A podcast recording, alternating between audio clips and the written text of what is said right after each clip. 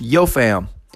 If you've been listening a while, you know that I put out all kind of different uh, episodes, long form interviews, behind the music, journal entries, thoughts about uh, what's going on in current events and current topics. And I'm wondering what you like most. In other words, would you like to hear more interviews? Would you like to hear more behind the scenes? Would you like to hear more personal perspective?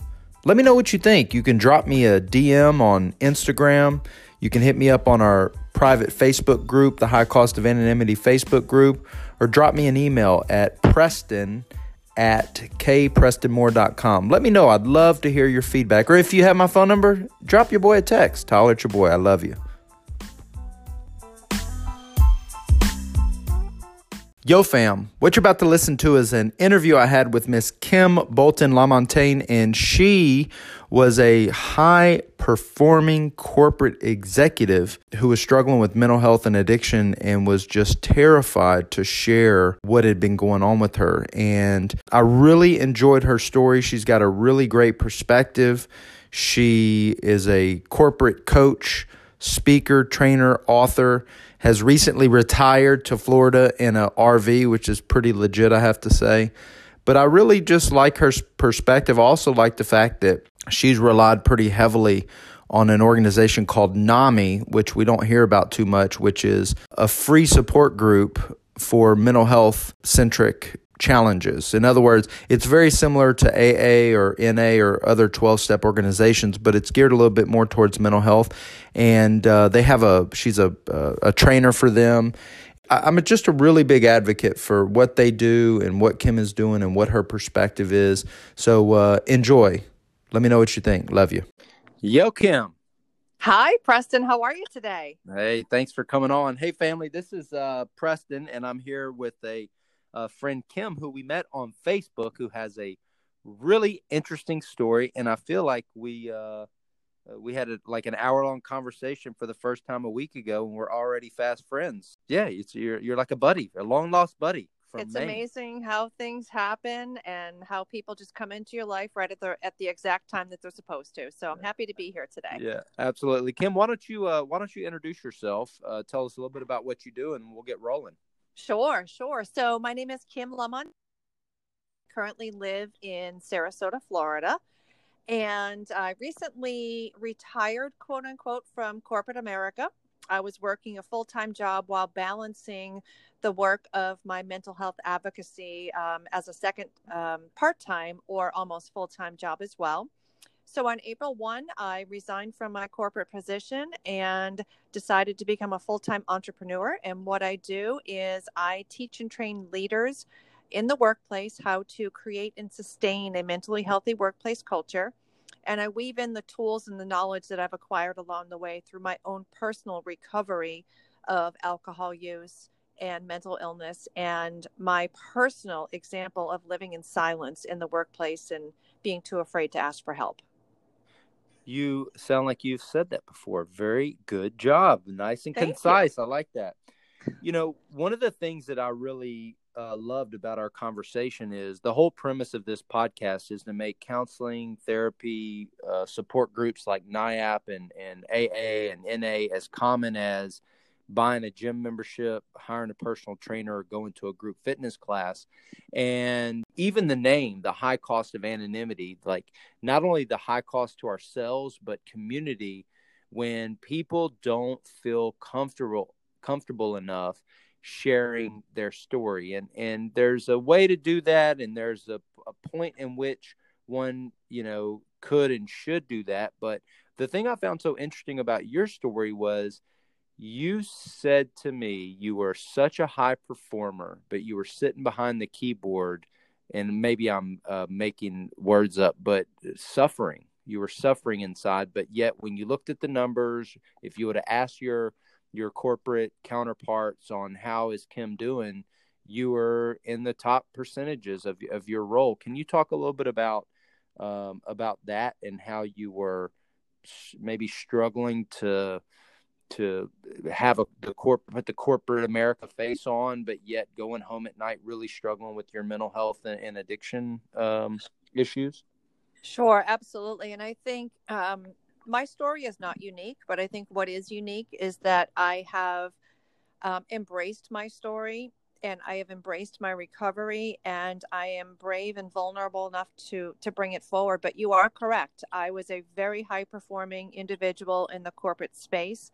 Um, and I was making my numbers. I was developing partnerships, um, you know, creating and maintaining eh, eh, great relationships with internal and external um, counterparts and, and colleagues and just really doing trailblazing work and and looked like I had no fear in my eyes whatsoever. But behind that, behind my high performance, behind my smiles and my um, bubbly personality, and behind those emails and Zoom calls was a person who was absolutely struggling with the fact that she needed to drink every single day. Not during the day um, it was but it was a nightly occurrence. It was five o'clock and i would start to drink my wine and i would have you know four five six seven glasses and doing it in the comfort of my own home not hurting anyone but waking up the next day feeling like wow i did it again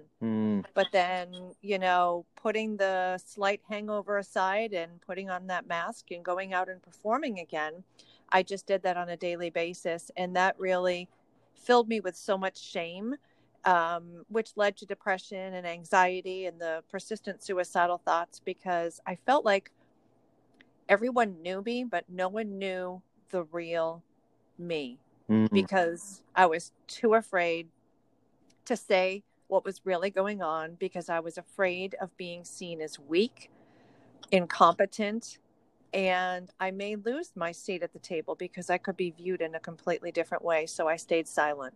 Mm. What about so? There's a couple things. There's there's, and I've heard this in a couple different arenas.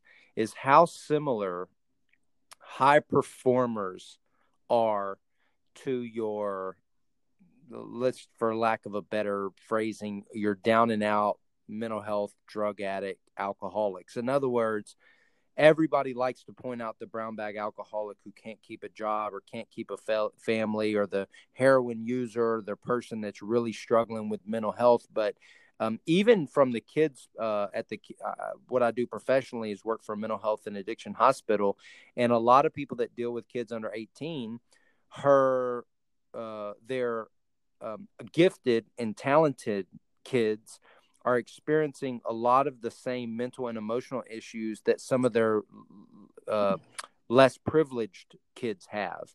And I think it's natural that we focus on the people that are down and out, less privileged from, you know, shattered backgrounds, etc.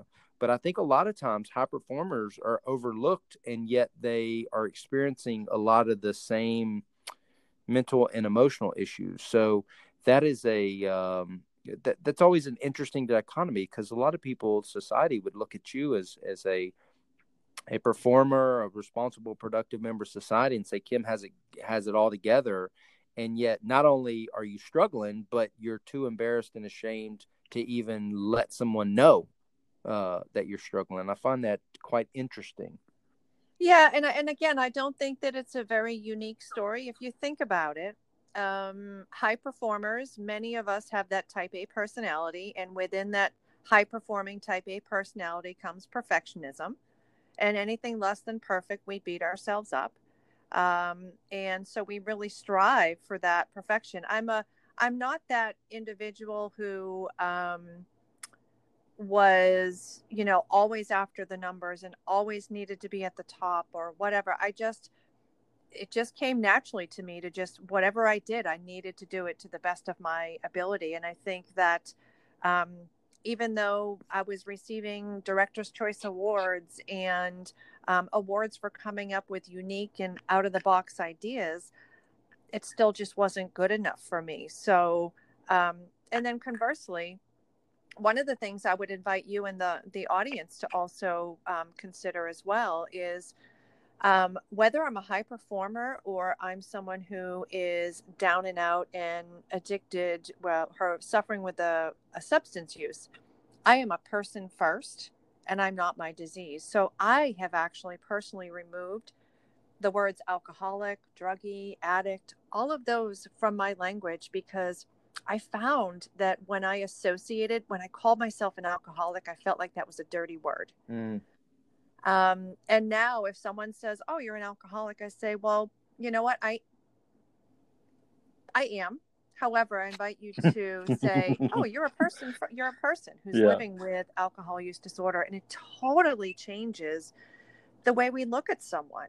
Mm-hmm. Um, mm-hmm. And especially in the workplace, many of us, you know, we tend to just look at someone who's having a a psychological problem or, or, living with mental illness is crazy or nutso or psycho.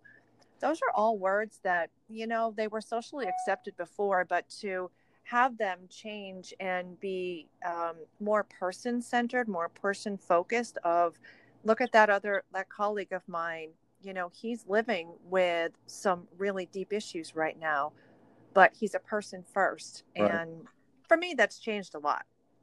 Yeah, that's it. I'm glad you brought that up. I mean, that's an interesting concept because as I'm having more and more of these conversations, you are I am noticing a big shift in the uh in the language and also i mean i understand it uh i think a lot of the people that are coming up with the language are are uh healthcare centric and i respect that i i've been sober at the i guess september will be 19 years so back in the back in the day day there was none of this like i was an alcoholic in recovery i was a drug addict in recovery and there was no right. there wasn't substance use disorder or alcohol use disorder and i think that um, under the umbrella in which I, I, I, or the flag in which I wave, which is find your community and get you know find what works and get there. I think that there's a lot of people that um, yeah, like you said, like it's it can be almost like yeah, just pointing out that you're a human first and using language that is that is encouraging and not discouraging, that is positive and not negative. And I think on the other on the flip side, I remember distinctly, my wife and I joke about this. The first time I ever went to meet her mother in France, we were going to be there for thir- uh, for three weeks, and at this point, I had probably seven years clean and I was very comfortable and confident what in, in, in who I was, and I was an addict, and blah blah blah blah blah. And they we were trapped in the car for like two hours, and they went on to tell me about why do I degrade myself, and why do you hang out with those people, and why do you call yourself that? And I said, well, I'm not. I don't have a problem with it. You have a problem with it. So there's this going back to this stigma. There is a stigma when someone hears addict, alcoholic even down to substance use disorder, alcohol use disorder.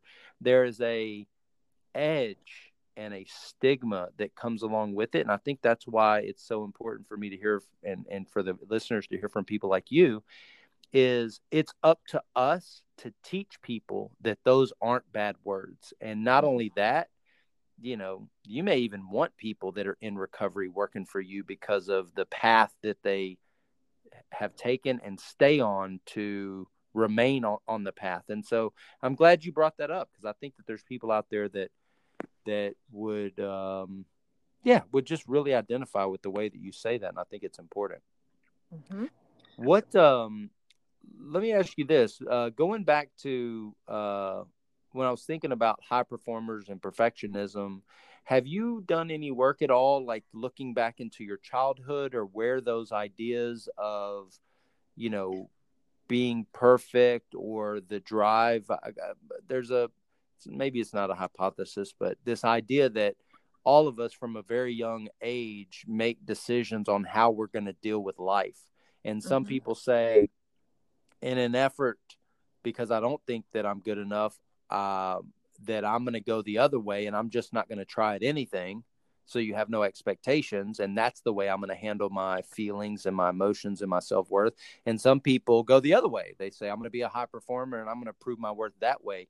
Do you remember anything as a child of like you know where that you know drive for for um you know perfection or to be an achiever came from? Any any anything ring a bell there Well, I would say, looking back at my childhood, I would say that my father was a very hardworking individual. He was a business owner uh, from day one and just got up and went to work seven days a week and put food on the table and provided for us. And we had a great upbringing. And he was just a great example for me of how to commit to uh, to your work mm. and bring your best self to work and treat people with respect and dignity and so i would say that i really got my my perfectionism from my dad. I know i got yeah i did get my perfectionism from my dad. I mean when it comes to um they, one of my nicknames is eagle eye because i can spot something from a mile away if it's crooked and i and i know i got that. I know i got that from my dad. Um so yeah but you know what? I never thought that there was anything wrong with it and there's nothing wrong with being a perfectionist. It's okay. But just make sure it's not interfering with your own mental well-being mm. there's a line there's a fine line that we have to kind of straddle over to make sure that we're meeting our own internal and personal requirements but not at our the expense of our own mental health yeah, you know that, and and I think that that is, you know, that takes some for some a lifetime to really figure out that, mm-hmm. You know, when does something that is heralded as a as a thing to have and a person to be, like when do you when do you realize that that thing that you thought was just part of your personality or part of you or who you were when do you realize that that's like maybe something that you you felt as if and i'm using my words that I, I never felt worthy enough. Therefore i needed to show you in some way that i was worthy. But for so long i thought that was confidence hard work uh, being a responsible productive member of society and only to realize that it was like a survival mechanism that was trying to make me feel whole. Um, mm-hmm. You know, it's it's you know because hard work, seven days a week, you know, success, uh, hitting numbers. I mean, that's very American. You know, it's a very it's a it's a it's a heralded characteristic to have. It, it um, absolutely is, and, and a couple of things to kind of follow up to that is, you know, if you are a perfectionism, a, a perfectionist, um, and you are uh, worried about your your mental health, or even if you're not a perfectionist, I invite you to do two things. Um, number one, on a regular basis, check in with yourself, check in with your friends, and ask, "How am I doing? How are you doing?" But then don't stop it there. Put your emotions on a scale of one to ten, and rate your emotions. Where are you at at any given point during the day? And if you're anything less than an eight, in my opinion, could be seven, but if you're anything less than an eight, or even if you're at a nine, whatever, I invite you to ask yourself what is preventing me? What is the gap that's preventing me from going from a four on the scale up to an eight? Right. Bring those things forward. And if they're thoughts, question them ask yourself are these thoughts that I'm thinking and believing really true? And if they are, how are they making me feel? And, you know, what are they doing to me uh, physically, mentally, emotionally? And if they're not really true, dismiss them, let them go. And I know it sounds like a, it sounds very easy the way I describe it. It's not. It took me a while to, to really latch onto this concept. And it's about a concept that I learned from Byron Katie, who does the process called the work. It's a four step process where you ask yourself about a stressful thought, a specific situation. Is what I'm thinking and believing really true? Or am I just making up scenarios in my mind based upon the knowledge that I have? So is it really true? Number two, are you absolutely certain that what you're thinking and believing is really true? Number three, um, how do you feel? Who do you stressful thought? And then the fourth one is who would you be without that stressful thought? And nine times out of 10, you'd be a whole different person, relaxed and free. So then it brings you back to question number one Is that thought really true? Mm. If it's not, then just let it go. You know, we have to understand yep. what's within our control. The past is not in our control, the future is not in our control the only thing that is in control is is present. And I invite individuals to ask themselves, what does success look like? And make sure that every area of your life is addressed. So it's not, you know, I want to be successful and make the money. Well, what about successful relationships? Um, what about successful family relationships um, with your loved one? Um, what does that look like?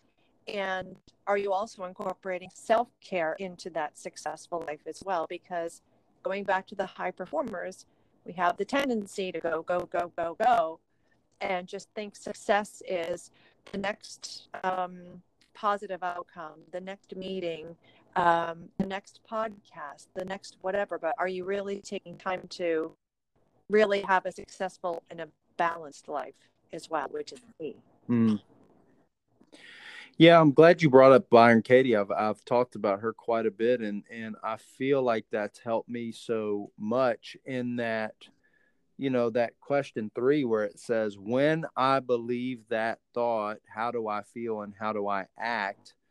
you know, i.e., I'm irritable, I'm restless, I'm short, I am angry, I am, uh, you know, thinking in terms of, of, of me parenting or being with uh, around my wife and communicating, is I am not, I do not act in a way that I am happy and proud of. And usually it's because i'm i'm believing or i'm scared of some bull mm-hmm. crap that i've made up and if i did and if i wasn't scared and if i wasn't believing in whatever the thing that was causing me the angst i would actually be calm relaxed and and interacting with my family in a way that i was proud of that was you know, it wouldn't bother me that my son left his toys out that I just stood on, or it wouldn't bother me that my wife was asking for help. It's only because I'm preoccupied with this this fear, this shame, this guilt. And so what Byron Katie's work did in those questions is the minute I'm able to set aside when I believe that thought, how am I acting and feeling? And it's a way that I don't want to be. And if I didn't believe that thought, how would I be acting and feeling? It would be a, a way that I want to be. And then I go, well, why don't you just do that? And it almost takes it just it's like taking the air out of a balloon. It takes all yes. the power out of that fear, that shame, that guilt. And I also it draws a really distinct line, Kim, in that I actually have a choice and once I identify that that that that I'm believing something that isn't true or that something outside of whatever the current situation is causing me this angst, once I'm able to identify that, I now can pick. But when I don't, when I'm buying into the thought, when I'm acting in the, I, I'm I'm thinking it's the toy, I'm thinking it's my wife, I'm thinking it's the situation, and I'm just, I'm in the mm-hmm. chaos, and I'm you know doing things that are even more shame and guilt inducing. And so I really, I really like that. Um, I really like that work and those questions and the ability to to determine what is it that's really bothering me and, and is it right. even true? Exactly. And it's imperative that we question our thoughts because my gosh, before I found Byron Katie's work, I um, I used to live like my entire life. 99% of my day I was in the fight or flight mode worried about what if and what's going to happen all these crazy scenarios that i was just latched onto. And now i'm about 99% free spirited and just let things happen the way they are. And then maybe 1% fight or flight. I mean i do get sometimes something riles me up and then I, I stop and think i'm like okay i don't like this feeling. Let me process it.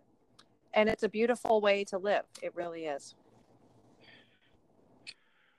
Kim, why don't you tell me a little bit about um, uh, a little bit about your story, how how it was growing up, um, and what you were like, um, you know, going up up and through school to work to to your alcoholism ramping up, and then um, maybe what happened. Just kind of going going a bit through your story and and telling us uh, a bit of your background and history and how you ended up getting sure. sober and, and the advocacy. Sure, I'd be did. happy to. So I was raised in a blue collar family. Um, my parents were married for, oh, I think probably 45 years until my mom passed away in 1999.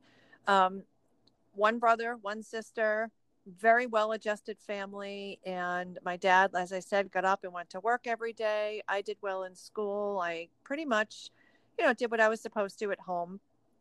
Um, was there any any background, whether it's your parents, grandparents, great grandparents, with mental health, illness, alcoholism, you know, strict military religious background or high you know like high uh expectations that that you yeah, can think of that my grandmother had very high expectations and she had she had never had a, a drop of alcohol in her life so she never had the issue but looking back at it i definitely see a pattern um, in my family with uh, I believe my mom had an issue and i uh, there were some others in the family as well that had an issue with drinking um, I think depression has run throughout the family as well on the female side, which is interesting, not on the male yeah. side. But I, I can recall when I was in first, second, third grade, my dad used to come home from work, and every day at the count of five, my mom would always make a scotch and water with a twist of lemon, and I would carry it from the kitchen through the dining room into the sunroom and give it to my dad and I would always have a couple of sips along the way, and that was it was fine, you know, no big deal. Yeah. But I would say that when I was in high school, I started to realize that I liked alcohol, and it was when I really got into college that it was every weekend I was drinking, um, every weekend I was partying. I wasn't at that point drinking every night, but I was partying very hard every weekend and when I came home mm. on my first spring break, that's when I realized that I had the craving like, oh my gosh, I'm living at home right now and I'm craving the beer that's in the refrigerator. And I was sneaking mm. them. Um, mm. Then I remember distinctly being in a psychology class. I remember the room, I remember the chair I was sitting in, and I took a uh, a test, a self assessment about alcohol use, right? right. And I checked uh, in my mind, I was checking off yes to all the questions, but of course, oh, I checked no. off no to all the questions. And I said, Oh my gosh, Kim, you have a problem. Um, that that's a, that's one of the tricks when you they give you the 25 questions and then they and then they tell you at the end if you said yes to uh, uh, more than three three or more of these you might have an issue and i'm going uh, I just said yes to 22 right. of them. This is uh, exactly. Or what? You know what it was? It was actually this doesn't make sense because this checklist is telling me I have an issue, but based on my own life experience and what I think is an issue, I don't have an issue and they don't mm-hmm. match up. I do. You know what I'm saying? Like there was this because I had so many friends and family members that I looked at as responsible, productive members of society. They were business owners, they were moms, they were dads, they were this and that, and they were heavy drinkers. And all of them would have checked yes to all these. And I don't, I don't understand that how they can be good people and functioning, and yet this checklist is saying I got an issue. Or like in college, every, you know, maybe everybody is kind of drinking like this, but this is saying that I got an issue. There has to have been some sort of dichotomy in in, in belief systems. Yeah, and the I thing guess. is, is it can happen to any one of us. It can be the person who's CEO of a company, or it could be someone who is living on the streets. It really mental illness and addiction. It really it does not discriminate, and that's where I think there's a lot more information and education and resources available out there that are really lessening the stigma, but there is still a very uh, large stigma in terms of what you have to look like and who you need to be in order to be labeled as a quote unquote alcoholic or a drug addict. And if that's all you are, then your life is worthless. Well, that's not true. It's a person, it's a person yeah. who inside is suffering a great deal and would probably love to not be doing what they're doing, but they don't have the strength or the willpower or the, they haven't recognized the power within them that they have to be able to beat the disease. And until they find that power, it's an uphill uh, struggle. And, you know, for me, again, I knew when I was in high school, I absolutely knew when I was in college. I got married at a young age at 20 years old. I was, uh, had my daughter at 21. And after I had my daughter, I think it was from that day on, I was drinking wine every day. And still showing up and being a great mom and doing all the right things, going back to college, earning my degree, going to work, uh, being the high performer. But there were a few things that happened to me along the way that really stuck out to me. One of them is being at a sales training in Baltimore, Maryland, and I had just won a Director's Choice Award at a sales summit. so I went out to celebrate with my team, my coworkers and I texted my husband at the time and I told him that I was going out and I would text him when I got back. And by the time I got back, I don't remember getting back to my room. So I never texted him. And mm. I woke up the next day to 25, 30 text messages and phone calls from him, from my coworkers. Uh, I called him first thing in the morning, got into an immediate argument. He thought I was dead on the side of the road. Uh, Come to find mm. out, he went on my company website and found contact information for my boss and my coworkers, oh reached my out gosh. to them. So that turned into a major thing. And I was late for my meeting, but I made it. And when I got to that meeting the next morning, uh, feeling like crap, by the way, I was so hungover, and they served Mexican for lunch that day, which made me even sicker. Um, Unless you're from Texas, that's perfect hangover food. That's what we oh, actually no. crave. That's the, that's the last thing. I, I, a good juicy hamburger is good hangover food for me. Oh, but when I got to that meeting, everyone was talking about the fire alarm that had happened the night before and how the oh, entire no. hotel had evacuated. And I'm sitting there thinking, I don't remember a fire alarm. I didn't hear the fire alarm. I didn't evacuate. I I stayed in my room. I was the only person in the hotel who did not evacuate, and it was because I was passed out in my room. So wow. that was one instance, and there were several more in between. Again, I never hurt anyone. I never drove impaired. I never did anything bad. The person who I beat up the most was myself. Well, the the, the mm. straw that broke the camel's back was in 2009, July 4th. We had had a a party at my house in my driveway. We had a, a bonfire going. Um, I woke up the next day hungover and I asked my husband, why do I still have all my clothes on from the night before and what happened? And I also asked him, why do I have black marks all over my pants? And he looked at me and he said, Kim, you were so drunk last night that you tripped and almost fell into the fire pit in the driveway. Mm and that's when I really knew I was like, oh my gosh, oh my gosh, I, I really need to do something here. And that was July 4th or July 5th. And then on July 16th, I of 2009, I made the call that changed my life. And I went in and I saw a doctor or a nurse practitioner. I called and got an at 4:45 and got an appointment at 5:15, which is unheard of. But the universe knew that that was mm. my time. And I met the most kind, judgmental, non-judgmental, compassionate, open-hearted nurse practitioner one could have ever asked for. And when I told him why I was there, he just looked me straight in the eye and said, "Kim, I'm gonna, we're gonna do this, and we're gonna do this together." And he meant it, and he supported me throughout my mm. Wow. What did he recommend to you? A bunch of things. Um, so for me, and I know recovery for everyone looks a little bit different, but I had the depression, I had the alcohol use. So he said, let's treat one over the other first, and then we can, you know, get mm. you on the right path. So it was a mixture of antidepressants. And then for a short time, I was on some medication to help me with the alcohol withdrawal. And I engaged in counseling. I engaged in AA and I committed myself to going to see this nurse practitioner regularly, checking in with him, letting him know if I'm okay, if I need help. Um, I told mm. some friends and family to let them know that to hold me accountable basically and to let them know this is what I'm going through.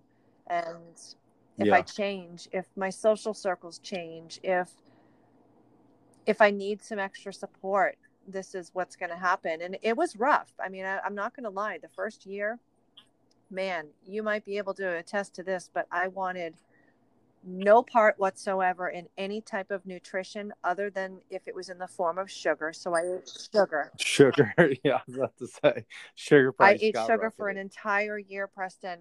the only thing I survived on, and I mean this morning, noon, and night, is iced coffee during the day, no food, and then a yeah. bowl of Reese peanut butter cup ice cream at night with chocolate sauce, strawberries, and peanut butter. That's it. Yeah. Oh man, that's uh yeah, I mine wasn't um maybe as obvious as that, but I distinctly sugar is a I, I definitely identify in OA uh with things with the obsession, etc. But for so long of my uh, in my life is um I basically said I've quit the drugs and alcohol. I am entitled to as much sugar and caffeine as I can possibly yes. get my hands on and uh, it, it is it is it is wreaked havoc in my life. I have mm-hmm. to admit. Yeah, I agree, and it, it was amazing. And you know, through that, I ended up losing twenty pounds. I was underweight. I almost got hospitalized because I was on the very the lowest tip of my weight scale that my doctor would let me go on. Um, he's like, if you lose any more weight, Kim, you're going in the hospital. And so I had to force myself to eat, but it was awful. It was awful. Yeah. I just wanted sugar. Yeah, that's uh it's interesting. So what did you um so when he and I think this is so important to point out is when it comes to recovery, whether it's mental health or addiction, a lot of times the prescription is different. And that's one of the that's one of the really amazing things is look, we're going to treat the whole person and we're going to treat you as an individual, but one of the downsides is um, it's very hard to get things covered or it's very hard to know the the you know how much of each thing do you prescribe? And i'm talking about counseling aa nurse practitioner maybe medication etc um, and so what did what did your nurse practitioner say? He said look you're going to do a counselor once a week. You need to make some aa meetings. You're going to take uh, some some medication. How like how often were you doing things for your mental health and addiction on a on a weekly mm-hmm. basis uh, in the in the yeah, beginning in the very beginning um, it was absolutely it was counseling once a week. That was a mandatory. Um, and i went to aa meetings once or twice a week. I found or sometimes I went three times a week, but there was a women's meeting I went to every Friday night, and then the mixed meeting that I went to every Saturday morning.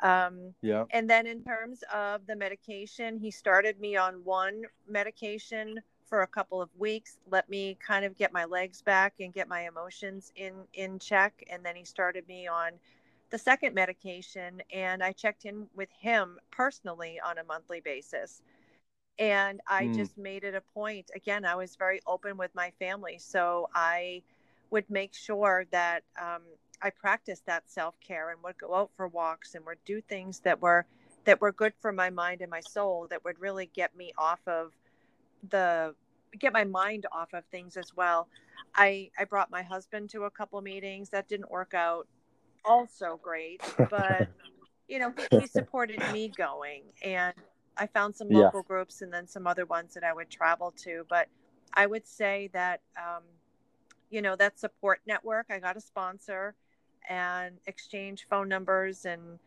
with many of the women in AA and got together with them on a regular basis and just really gravitated towards those people who had more experience and were further along in the marathon that I was just beginning. Yeah. What? So one of the things I talk quite a bit about is um, one of my arguments is people that have that are in recovery from. In other words, they were one way, they went through something, they found tools um, on on how to change, and they continue to use those tools. Uh, whether it's for mental health or addiction, I argue that that is a superpower. In other words, that is a that is a superpower that you are sitting on for the community that the community should know about um, because almost everybody we know knows someone struggling with mental health and addiction. However, a lot of us are taught, whether we're taught and it's insisted on, we keep that quiet, or it's our own shame, guilt, and embarrassment that keeps us from saying it. Um, oftentimes, we don't tell anybody until like they find out sometimes by mistake.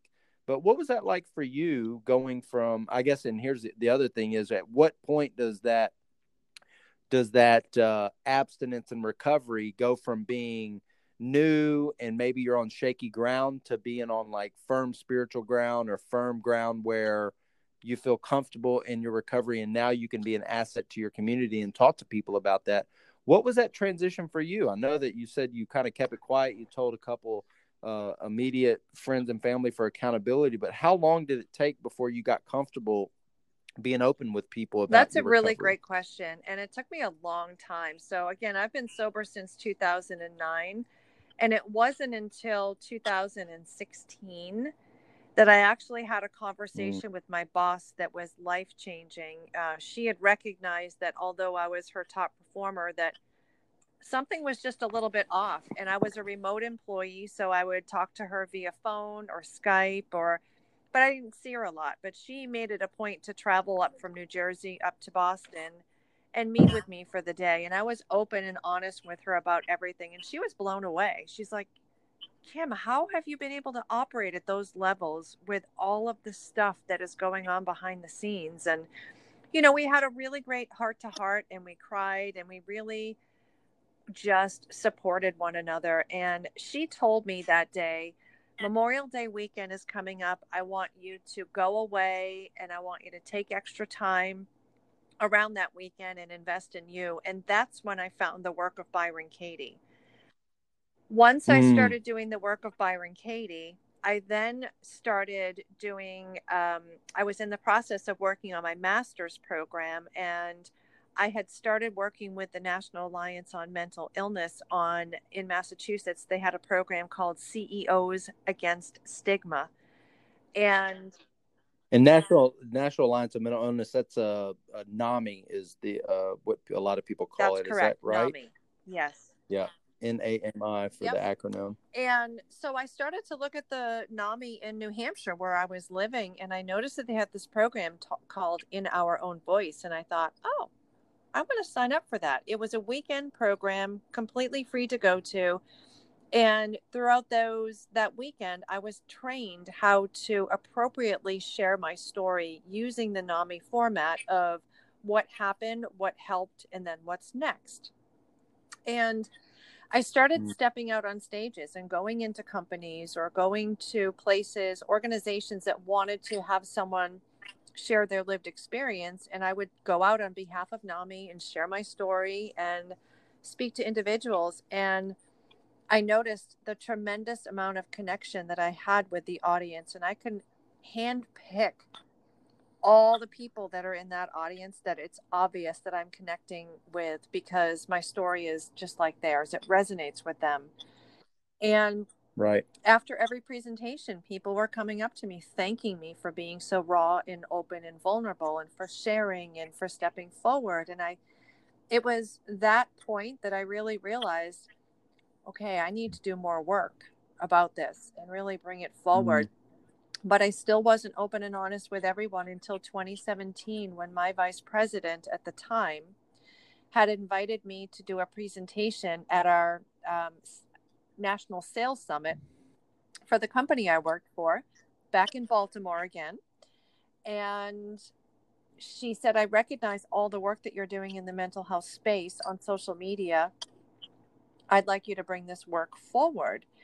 And so I did. And I did a 45 minute presentation in a room full of about 25 to 30 coworkers, um, colleagues mm. in sales, business development, marketing, HR, human resource, um, uh, all sorts of colleagues in that room. And I went through the statistics of mental health in the workplace, presenteeism, and then I shared my story. And not a single person got up or moved or went to the bathroom. They were all really waiting for my next word because the person who I was describing, the Kim LaMontagne I was describing up there, was a complete and utter different person from the Kim LaMontagne that they know in the workplace who is a high performer, director's choice. Mm. And eight of my own coworkers came up to me after I shared my story and said that they suffer too. And that's when I was like, okay, wow, I need to fully share my story fully share it on LinkedIn, fully share it on social media, fully be vulnerable every time I go out and and teach uh, organizational leaders how to build that work workplace culture. So again, sober in 2009, fully sharing my story, I would say fully in 2017. So that took me a while. Wow. You know, that well, and it does. And I think that it's important that people, however they get to it, that they get to it because there's two things I want to point out. Number one, you were speaking to, did you say 25 to of 30 my own people? coworkers, yes. Yeah. Uh, was the room, was it more? Because you said, would that be eight yes. out of 30? Yes. Or that, wow, yes. that's a, I'm not a, I'm not quick math, but that's a freaking large Yeah. Percentage. And I'll tell you another time, I was a featured presenter at a conference in Houston, Texas. Uh, and there was about 150 attendees there, and they were all senior vice presidents of HR of major healthcare systems in the Houston area and beyond. And I gave my presentation. Yeah. I shared my story, went through the statistics. 13 people out of the 150, 13 people over the course of that two day conference approached me. Now, these are senior level executives who are probably categorized as high performers. And they told me that sure. I spoke their story loud and clear that thank you for sharing and you give me permission to say I'm not okay. Yeah, that's so it's so good because there's two things that happen that most of the time and this is across the board in my experience that 99% of the things I worry about Kim never right. happen. And they meaning I go through the well, if they find out, what are they going to think of me? What if I lose business? What if they you know, think I'm a loose cannon all of a sudden and I get demoted. Like the amount of what ifs that go through and the people, and I haven't gotten people on here that have shared with me negative consequences, like down and out negative consequences, which I know I'm sure there's people out there that have them, but almost every single person without without fail say the opposite happened. They created more connection. They created more deeper uh, relationships. They actually got more opportunities. They attracted more uh, clients or uh, people to to work with and collaborate on and it's usually the exact opposite of the thing that they fear the most which is like ridicule demotion and loss of uh, face, mm-hmm. uh, you know, or social credibility. It sounds like it was the same for you as well. It was, but you know, you you are right that there are those rare cases. I was just contacted by a nurse the other day who said that she had shared openly and she um, received less than stellar treatment and was given uh, poor uh, poor uh, assignments and her treatment changed drastically once she had said that. But for the majority of people, the majority, it is definitely a more positive experience. And to me, if you know, I look at it this way. Um,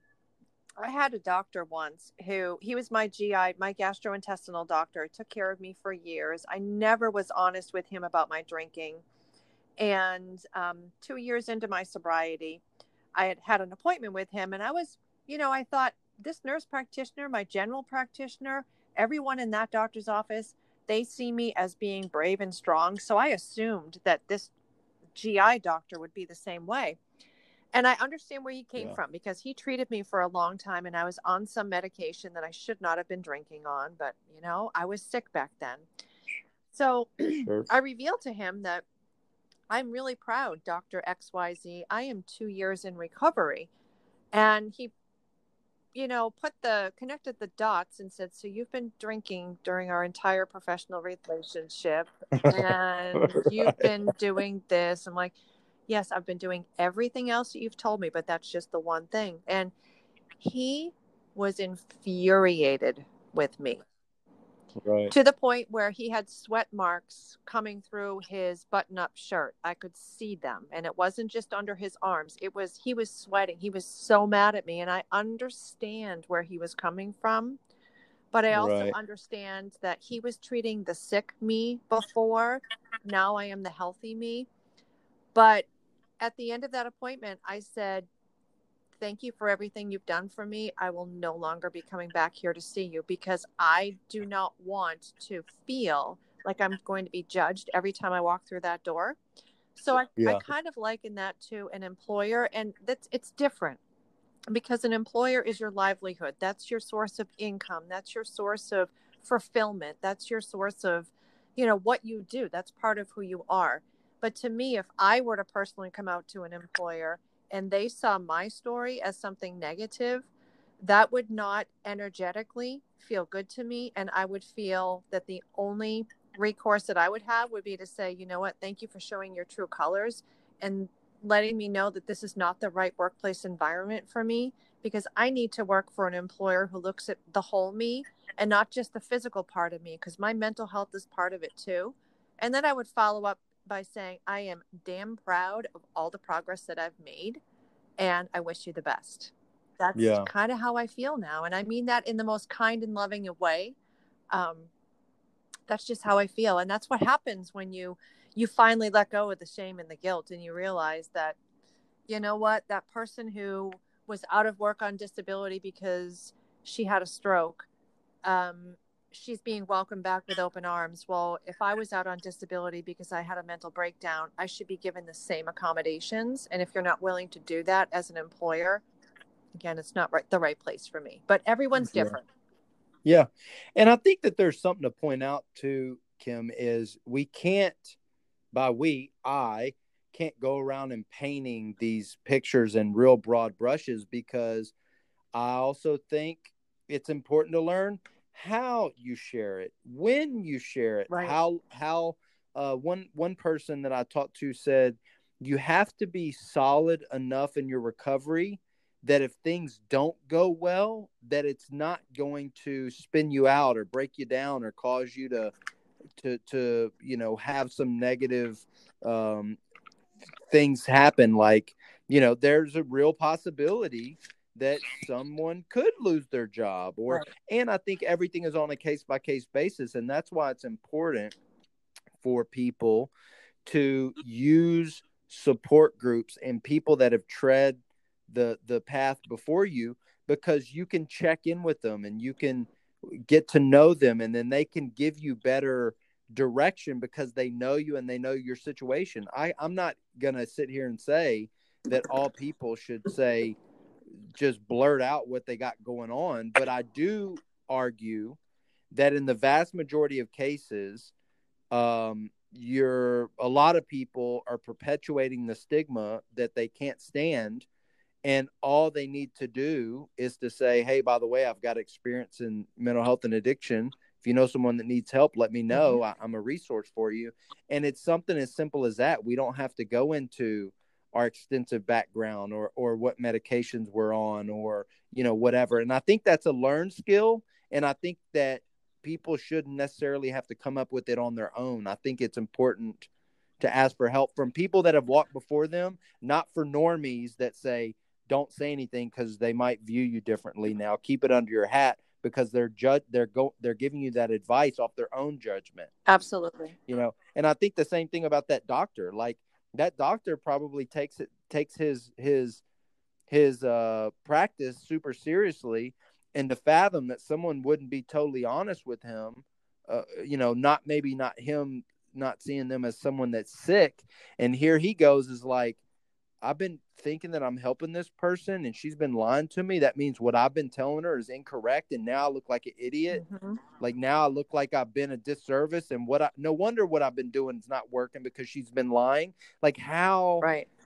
How gray and murky that could get. I mean, he's not necessarily a bad person, but you can only imagine if he doesn't understand the disease of addiction and he goes, Holy crap, no wonder everything I've been. No wonder I've been so, so confused. I could have killed this girl because she wasn't honest. Right and he getting so fired up about it. Like it's not just it's just not a a a, a black and white straight up issue. It's a thing we have to learn how to do and and through experience and through asking people for help. I think it's I want to be very clear with the listeners that it's not just blurt out and everybody should just be accepting an open arm. Right. That's not what I'm saying at all. I think it's I mean, look at you. It took you what, 2009 to 17? I mean, that's eight years, seven, eight years. Yeah. You know, before you really, really felt comfortable. And you know what? Think of it this way, though, and you never know. And it's about, you know, ask, asking for help from the right people and, and aligning yourself and locking arms with the right people as well.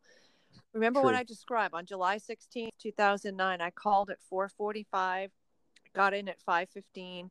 It was with a nurse practitioner I had never seen before, and it was a man. Right. And first of all, I said to the woman on the other end of the phone, you know, this is a very private issue I'm coming in for. I don't know this nurse practitioner. Do you have a female? I want to talk to a female. She said, Kim, he is a phenomenal nurse practitioner. Come in and see him. So I did. And I am so thankful that I saw someone who came to me at just the right time. He was put in my path for a reason and he was open and he was willing to accept me. I had never met this man before in my life and he helped yeah. me tremendously.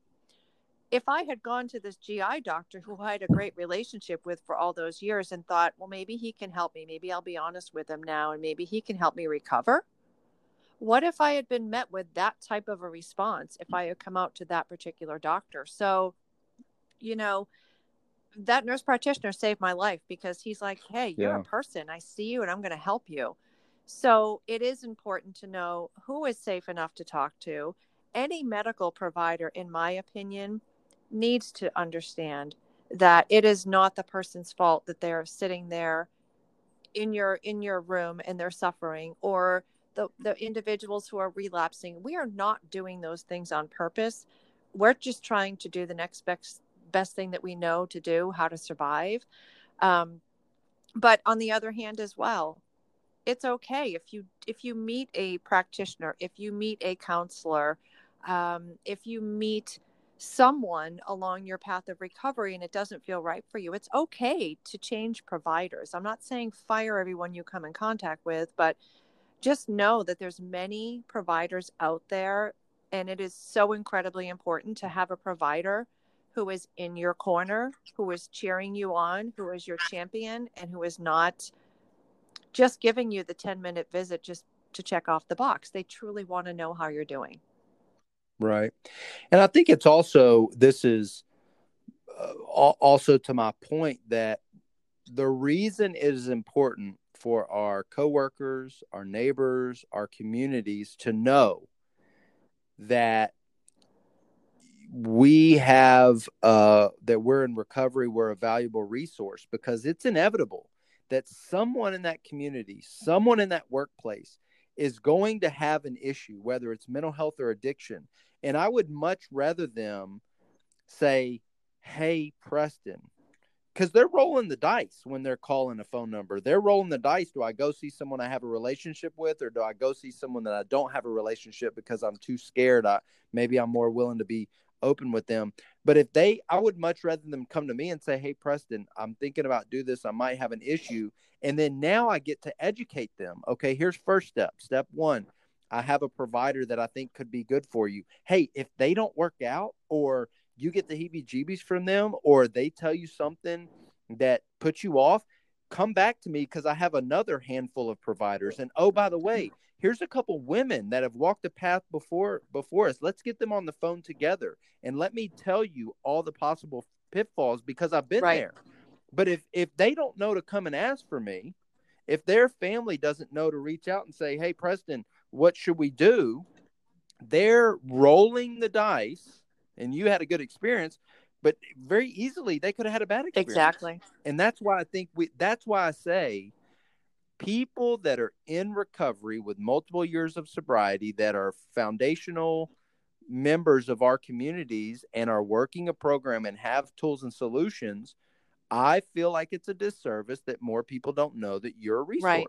it just you know they should they should come to us. We we should have an open door that they get to come to us first and we get to hold their hand you know and, and help kind of help the family navigate so they don't feel so exactly. Alone. it's all about reaching back yeah. and helping those who are still stuck in the fire to say you know what? I see you. I support you.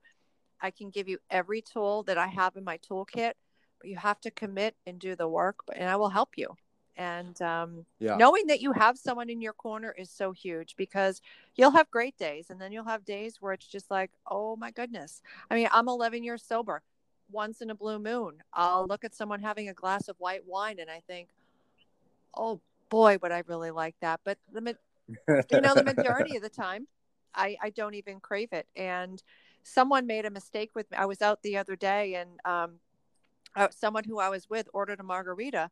And I said, Good margarita. He's like, Here, try it. And for a very, very split second, I was like, Oh, oh yeah. yeah. And then, but I caught myself and he's like, Oh my gosh, I'm so sorry. And like, uh, it's perfectly fine. I said, I would love to try it, but I absolutely, positively know 100% right. that I cannot do yeah. it.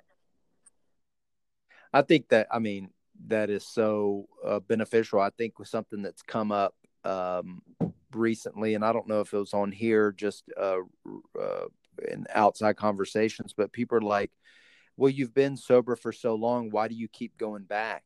Uh, why do you keep going to those meetings? Why do you keep talking about it? Why do you keep sponsoring people? And it's the easiest way is to talk to someone that has a healthy lifestyle that watches what they eat and work out, or they have a they have a religious or spiritual practice that they do on a regular do w- would we ask them why why are you still eating healthy? Like that's weird. You've been doing it for 20 years. Why do you keep going back? Or why do you keep doing that religious practice? And it's because it fills me up. And i got to stay aware because if not my eating will get off my health will get off my i'll get farther away from my spiritual practice and then i'll be a person i don't really love to be. It's the exact same right. principle. And when the margarita presents itself because i too have been in multiple situations where they go oh try this and for a split second i'm like oh yeah tr- oh yeah exactly. i can't try that. It's like if you don't if you don't have that in the forefront of your mind to remember if i that little drink might not be a big deal today but a year three years five years from now it could be a it could be a disaster if I don't remember that, I start thinking I'm normal and I start thinking I can have a sip of that little margarita or it is no big deal because all I'm hanging around with is normies and I'm so far away from the desperation that got me to ask mm-hmm. for help. Um, tell me this what do you think? Do you think that there's a different stigma? With regards to mental health versus addiction. I know NAMI is a lot more focused on mental health when you talked about the presentations that you've done you you know you talk a little bit if you're for nami you're doing a little more for mental health um, do you think there's a different stigma for someone that is a you know substance use disorder or drug addict alcoholic versus someone that struggles with anxiety and depression in the I workplace do. unfortunately i have to say yes i do um, I just feel that I think that many people who don't fully understand adigma, uh, excuse me, um, addiction and mental health or mental illness, they feel that number one, you can just snap out of it and be happy. You can just calm down and not be so anxious. You can just do all those things. But when it comes to talking about someone who is a quote unquote addict, the the thing that always comes up is it's your own choice. Stop making the wrong choice. Yep. It's your own fault if you ingest that drug. It's your own fault if you smoke whatever you're smoking. It's just stop well it's you know it's it's not it's it's not your choice if you're a diabetic and you have to take insulin is that your is that your own fault that that that happened and are you going to be shamed for that no i mean it, it could some sometimes it is their fault yes. however they're still not shamed about it. no they're not clear. and i was i was just about to correct myself sometimes it is their own fault you're right but yeah, right. um well, one actually one to that point, one I did hear a doctor on the Dopey podcast. I wish I could remember her name, but she had said, and she she came from a place with the word alcoholic and drug addict like you did. She's talking about substance use and we have a disease. But if someone relapses on cancer, their cancer relapses and comes back, we don't blame them and say, Oh, what did you do to make that cancer come back? We go, you know we treat it as if it's a disease which is the same concept disease concept for mental health and addiction if you do have a relapse that's a pretty good argument for you know uh, uh, uh you know your your substance use to come back or your depression suicidal thoughts to come back it, it's a they they run very similar paths. They do, and I think that's a great example. You're absolutely right that if someone does um, relapses and goes and has a um, um, about with cancer and they go into remission and it comes back again. It's not their fault, and they would probably get casseroles brought to them and they would have food 100% and, and, you know mental illness and addiction it's the no casserole disease nobody shows up at your yeah. front door and brings you a casserole after you've been let out of the behavioral health unit right. no one shows up right that, that you get you get out of the behavior unit or the or rehab and they go i hope they learn exactly. their lesson they need to figure their yeah, stuff and out. How fair is that? How wrong is that? That's just absolutely wrong. That person is just as sick and just as fragile and holding on to as much hope as they possibly can. The last thing that they want to, to be seen as is weak or um, not included and as a freak. Uh, it, it's that's where the normalization, the sharing the lived experience, bringing stories forward of folks like yourself and myself who are high functioning and outwardly you know we appear like everything is fine but we but we weren't. We're fine now but there's so many individuals out there. And i always say i was a chameleon in the workplace. I could blend in with any crowd. I could blend in with any conversation. You can take me to a, a black tie event. You can take me to a barbecue a corporate whatever you want. I will blend in and I will not tell anyone what's going on behind my mask. Now, when I go out, yeah. I'm blending in with all of my true qualities. But there's a lot of people out there who are very good at being a chameleon, and those are the most dangerous individuals um, because they're living behind a mask and just not getting the help that they need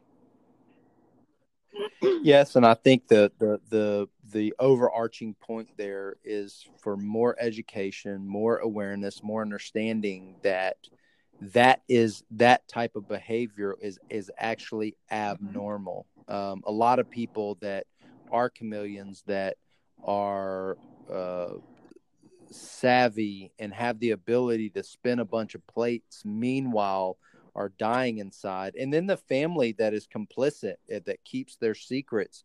Like a lot of people just think that that is normal or that we can't let anybody know and we can't don't let them see you sweat.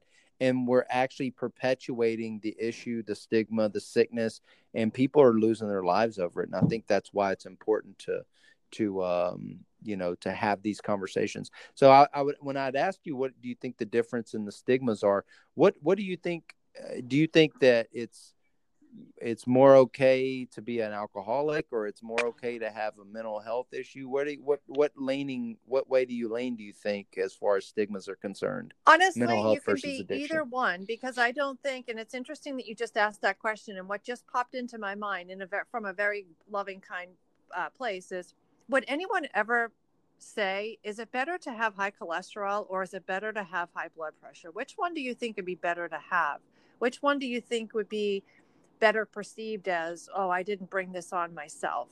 You know? Um, so, and I sure. never really, until you just asked that question, I never really thought of it that way. But honestly, well, because because I, I, look at it as uh, with drugs and alcohol, at least you have the drugs and alcohol to blame versus someone like my wife who, you know, she's been in a family program, Al Anon, for 12 years. She's been a life coach for eight. She's got a lot of skills.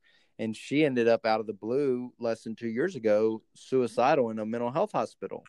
And so it's almost like I think that sometimes it's even more difficult with the mental health side because they don't have the alcohol or drugs to blame. And they can be perceived as even more so as weak or they don't have the ability to manage their emotions or they can't handle it um, you know, both have plenty of shame and guilt and embarrassment associated with them, but I think sometimes mental health. Yeah, and I think harder. that they both come with a um, you know a good amount of stigma, and that that's associated with them. And but you're right. I think with the addiction, it's sometimes it's viewed as uh, as a choice, but to be honest, and I'm sure you can agree with this, the majority of people have co-occurring disorders going on. It's not usually just one or the other. So that's you true. know yeah, yeah, but a lot of them, a lot of people do have, uh, you know, they uh, particularly they don't really uh, oftentimes discover it until they get oh, rid yeah. of the substances um, because that's a real you know you've learned to handle your feelings and emotions and your thoughts with the use of this substance and then they take that away and then all of a sudden you go holy smokes uh-huh. i got uh-huh. all kind of depression and and anxiety and and all kind of things going on. So you're having to like learn to feel and live life without substance yes. is, is a big challenge.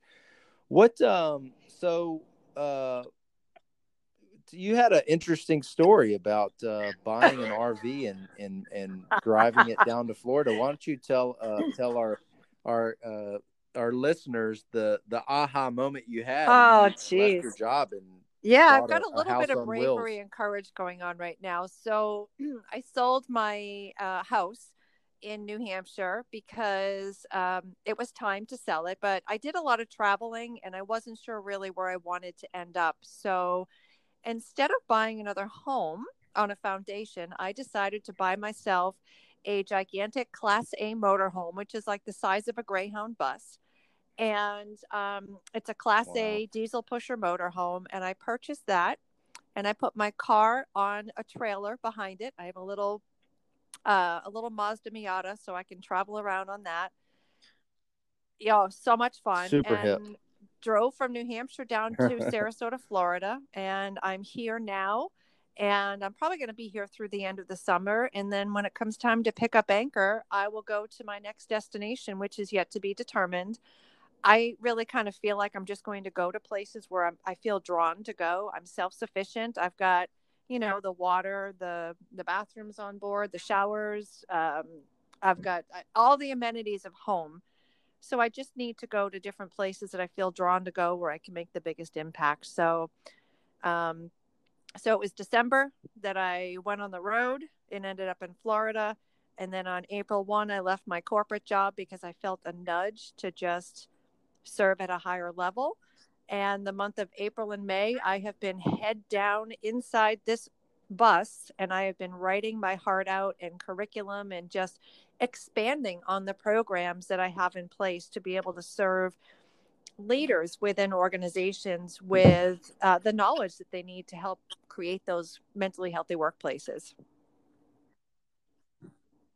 And so, uh, you know, painting a picture of what you uh, see your business as and what you, um, you know, what that looks like, who you serve, what you're mm-hmm. talking about. What does that look like? Are you you're going into corporations? You're individually coaching. You're doing curriculum. What? T- tell me a little bit about the picture you see uh, of what sure. your next step so is professionally. for the past couple of years, I have been speaking. Um, around the country at different conferences on the topic of mental health in the workplace, sharing my story and the tools I've acquired along the way.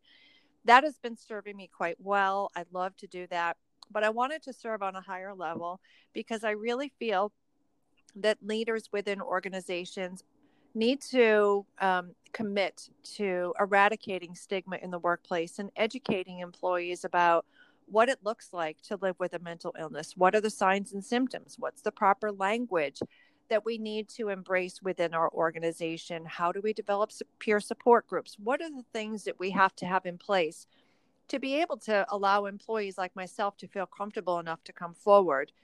So, that being said, I have developed curriculum, which was initially meant to be um, in an in person, full day format, which it still will be, but with COVID, I've actually taken that curriculum and changed it into an online format where organizations can work with me to be able to train their leaders and train their frontline managers and then train their employees using downloadable resources, videos that I've created as well that come along as part of the training. Um, and basically, it's the four pillars of creating and sustaining that mentally healthy workplace. So, that is one side of my my business there. So my ideal clients are those senior level executives within organizations primarily healthcare but i work across all industries um, that really want to embrace that mentally healthy workplace culture. And i can take them step by step through my methodology as to how to implement and then sustain it and then on the other side, I do a lot of work with nurses um, across the country, and I'm a mental health expert in a very large online Facebook group. There's over 600,000 nurses in this group, and I contribute to that group on a regular basis, teaching and training, doing Facebook Lives, um, and um, you know, developing tools and resources for the nurses specifically to help with their mental health and well-being, especially because of what's going on with COVID. They're they're neg- neglecting themselves tremendously, and self care is something that um, I focus on a lot with them, and just giving them permission as nurses who are trained to be, you know, superheroes, giving them permission to say, hey, you know what? Let me just throw up the white flag for a second because I need some help here. I'm I'm like drowning, and I share my story all the time with them, and I've really engaged quite frequent, quite a lot, and I've received messages that, you know, because of you, I went out and I sought help. Um, I had another nurse reach out to me and say how ashamed she was that she just recently relapsed. Um, you know, I've just I get these messages from all different angles um, about how impactful it is when I or someone else shares their story. So I've got a lot of work ahead of me. I've got several virtual conferences I'm part of, and um, you know, again, working with organizations to um, allow them to work with me to implement the four pillars of creating and maintaining a healthy workplace. That's a that's a mouthful. Yeah, that sound it, well. It sounds like you're doing a lot of good work, and it's almost like you uh, you've got it figured out. But I also know as a as a new uh, entrepreneur, it can be uh, some some sometimes daunting. So I'm absolutely rooting for you and hope you're able to to to do what it is that you have envisioned. How do people fi- oh, uh, get a hold of you? Everywhere. You? So I am on social media. I am on Facebook. I have two pages. I have a personal page, Kim LaMontagne, but then my maiden name is mixed in there. So it actually says Kim Bolton LaMontagne. But L A M O N T A G N E. Um, I have another business right uh, Facebook page, and it, it's simply named Kim LaMontagne, international speaker, trainer, and author. I'm also on LinkedIn. I'm on Instagram and YouTube. And then I have a website, which is just kimlamontagne.net. And they can find me at all of those places. That's awesome. Well, hey, I have to say, I really enjoyed the conversation. I really, um, eh, you know, support and um, uh, applaud you for the work that you're doing and just thanks for thanks for coming on and sharing uh, your perspective and well i appreciate the conversation really appreciate as well you. and thank you so much for having me. Take